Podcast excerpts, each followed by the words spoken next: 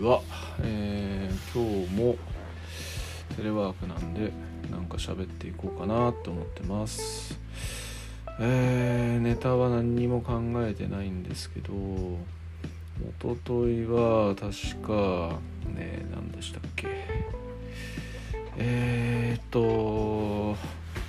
放物線のねあの上り目の方が天下取るよみたいなそんな話だったような気がしますね。でまあ例として真とかの話をしたんでしたっけね。うんなるほど。まあ何にでも当てはまることよねっていうことを改めて言いたいなと思ってます。でまあ春秋戦国時代ってね面白いんですよ。ほんとね漢中の話した時にも言いましたけど古典ラジオで本当早く取り上げていただきたいですしいやねむしろもうあの20回シリーズとかでなんかいろんなことにスポット当ててやっていただくとかでもいいなと思いますね。本当面白いです。ただまあねちょっと昔すぎてねあの資料があんまり残ってないっていうか散逸しまくっちゃってるっていうやっぱ欠点があるんでうんまあなんかやっぱりもう言われてる世の中に流布されていること以上のことって多分現状では分かんないんだろうなっていうふうに思いますね。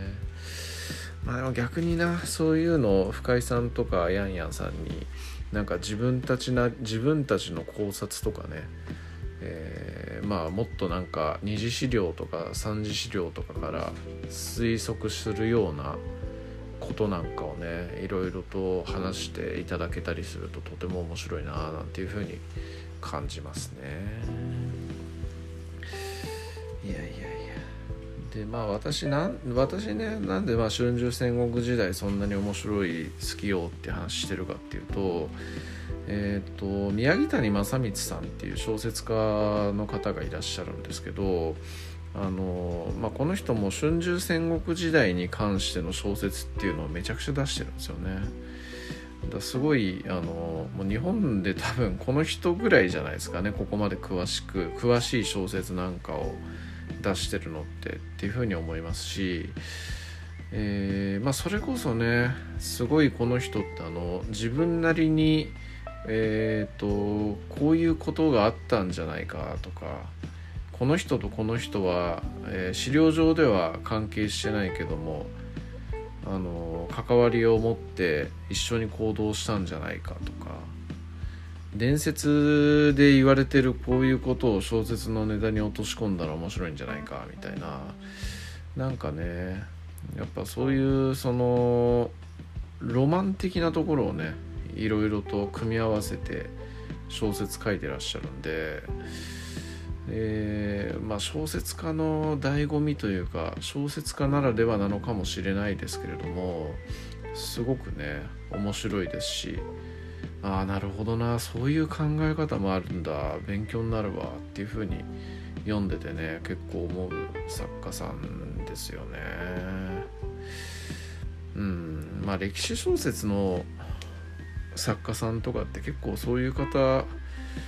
多いよなっていうふうに思いますけど、まあ、宮城谷正光さんに関しては本当あんまり日本で取り上げられていなかった時代のことをねいち早く調べてでそれを小説化してね、えー、世の中に伝えたわけなんである意味なんだろうな春秋戦国時代っていうのをあの日本人にこう、えー、うまく伝えた結構第一人者的な方なんじゃないかなっていうふうに思ったりもしますよね。どうしてもね、えー、日本人が触れるのってねまあ、柴仙が書いた「四季」の翻訳版とかあとは漫画とかで言ってもね、まあ、横山光輝が書いてる「四季」っていう漫画があってあれも結構っていうかすげえ面白いですけどもただまあ全ての事柄とか、が網羅されてるわけじゃないですし、まあ、一つ一つの話が短いんでねなんか概概略的な部分でしかわからないっていうような感じですけど、まあ、宮城谷正光さんはね本当いろんな人物の話を、えー、いろんな人物と組み合わせをしてね書いているっていうところがあるんで、えー、まあ深度も広さも圧倒的に違うよねっていう感じですね。うん。何て言うかなまあさ創作家の創作物ってね僕も漫画とか小説とかアニメとかゲームとかそういうのって全般的に好きなんですけどやっぱりちょっとね、えー、現実、えー、歴史を取り扱うんだったらやっぱ現実味みたいなのがある程度残っているような話っていうのが好きだしなんかあんまりその人間に、えー、スポット当てすぎるみたいなそういうようなものよりも、えー、と、まあ、人間にスポット当てすぎるって、まあ、要はなんか人間同士が恋愛をしたとかね、えー、この人とこの人はなんか不倫したとか、えー、まあ歴史小説家で塚本誠司さんっていう方がいらっしゃるんですけどその人のねやつってほんとそんな感じなんですよね。なんか人間の汚い部分をやたらと描写する人っていう感じでそれは別に歴史小説に持ち込まんでもええやんっていう感じで思ったりして、えー、昔読んでましたね。あまあ、結構好きではあったんですけども、まあ、どっちかっていうとそういうのよりはなんかやっぱ歴史の部分の根底的な中立性みたいなところっていうのは損なわずにえー、なんか肉付けしていくような方の本が好きですね。うん、まあどうだろうね。まあ、まあ、言うて 言うて司馬太郎とかだってな結構高等無形なこと書いたりするしなんか今となってはすごい偏ってんなっていう感じで思ったりはするんですけどもね。まあ司馬太郎大好きなんですけど。歴史の創作物ね。そうだから高等向け。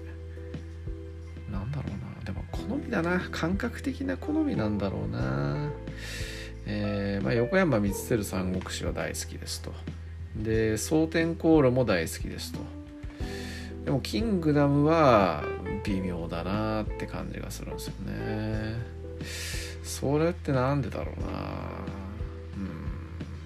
嫌いじゃないですけどねもちろん。うんなんでだろうな。なんか爽やかさがないのかな。なんかネタにされがちな部分もあるしね。うん。まあ横山光輝三国志はあれはもはや古典ですけど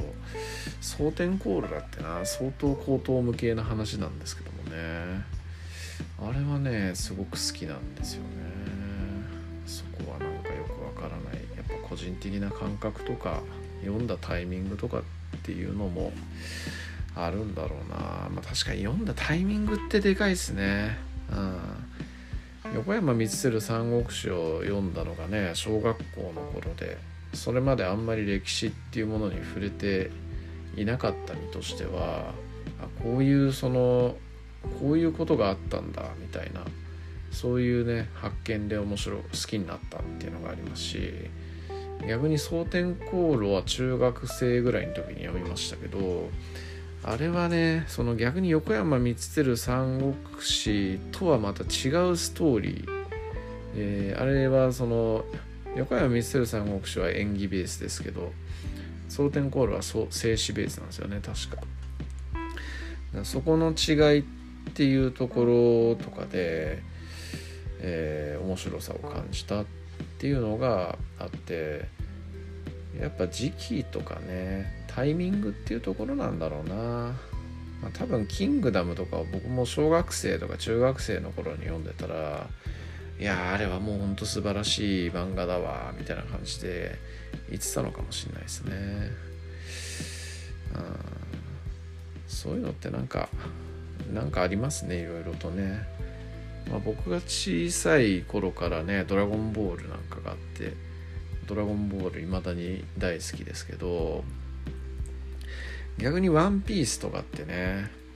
あんまり受け付けないまああれ嫌いなんなんかまあ 別にもう嫌いなものはないので嫌いじゃないんですけどなんかちょっとねうんくどいっていう感じもしたりしてなんかまあ「ドラゴンボール」と比較するとそんな面白くないしあそこまで爆発的になんか売れたってあんまり理解できないなみたいな感じで思ったりしてたんですけどやっぱタイミングとかねその触れ合った作品の順番とかっていうところがねファンになるならないっていうところで重要なファクターなんだろうなってなんか今話してて思いました。ワンピースよりもその心に来た漫画がなかった人が「ワンピース読んだら多分こんな素晴らしい作品があったんだみたいな感じで多分のめり込んでいくんでしょうね。うん。順番か。そうだな。まあポッドキャストとかでもそうなのかもしれないですね。うん。こうやっぱり古典ラジオを聞いてね。で新型大人ウイルス聞いて愛の楽楽曲工房を聴いて樋口清則の世界聴いてえー、ダラジオ聴いてね。完全人間ランド聴いて。こう樋口さんのラジオずっと聴き続けて早半年って感じなんですけどなんかその後にね超相対性理論を深井さんの番組ですけど聞いた時になんか違うなっていう感じがしちゃったんですよね。別に別にめちゃくちゃ勉強になるし考えさせていただくことってかなりあったんですけどなんかでもちょっと個人的な好みとは違うなっていうふうに感じたんですよねそれってやっぱりちょっと樋口さんに毒されすぎたというかそこの価値観がインストールされすぎちゃったからなのかななんていうふうに、えー、思ったりしますよね。まあだからそののめり込むっていうことはことでねちょっと視野を狭めるっていうような部分もあったりするのかななんて思ったりもするんでね。うん。ちょっとそこはやっぱり自分の気の持ちようなんだろうなとも思いますね。まあ、超相対性理論面白いんですけどね。なんかちょっとなうんなんだろう。まあ当然そういう感じの方々じゃないんでしょうけれどもなんか知識マウントの取り合いみたいなそういう感じの になっちゃってるような感じもしてねねそんいやそんなこと実際よく聞くとそんなことないですけどなんかその引用みたいなところでどこどこの何々さんがこういうがこの本で言ってたんですけどみたいな話がめちゃくちゃ多くていやそこでそういう知識出さなくてもええんじゃないのっていう感じで ちょっと思ったりしちゃったっていうのがありますね。まあでも引用することっていうのはねえー、っとまあ話に話の根拠づけとかね、えー、そういうところで重要なんでいいんですけどもね。うんまあ、いいし別にそれをやられている方々がマウント取ろうと思ってやってるんじゃないっていうのはよくわかるんですけどもなんかちょっと聞き手側の感覚としてそういう感じにね、えー、感じてしまう感覚があるんですよね。ちょっとそこがやっぱうん樋口さんのラジオとか古典ラジオとはちょっと違ってなんか違和感感じる部分なのかなっていうふうには思いましたね。まあでもなんか、うん、でもめちゃくちゃ頭いい人たちが話してるんでね。なんかすごくいいラジオなんであの聞いてみた方がいいと思います。はい。なんかめっちゃ長くなっちゃいましたけどそんな感じでした。ありがとうございます。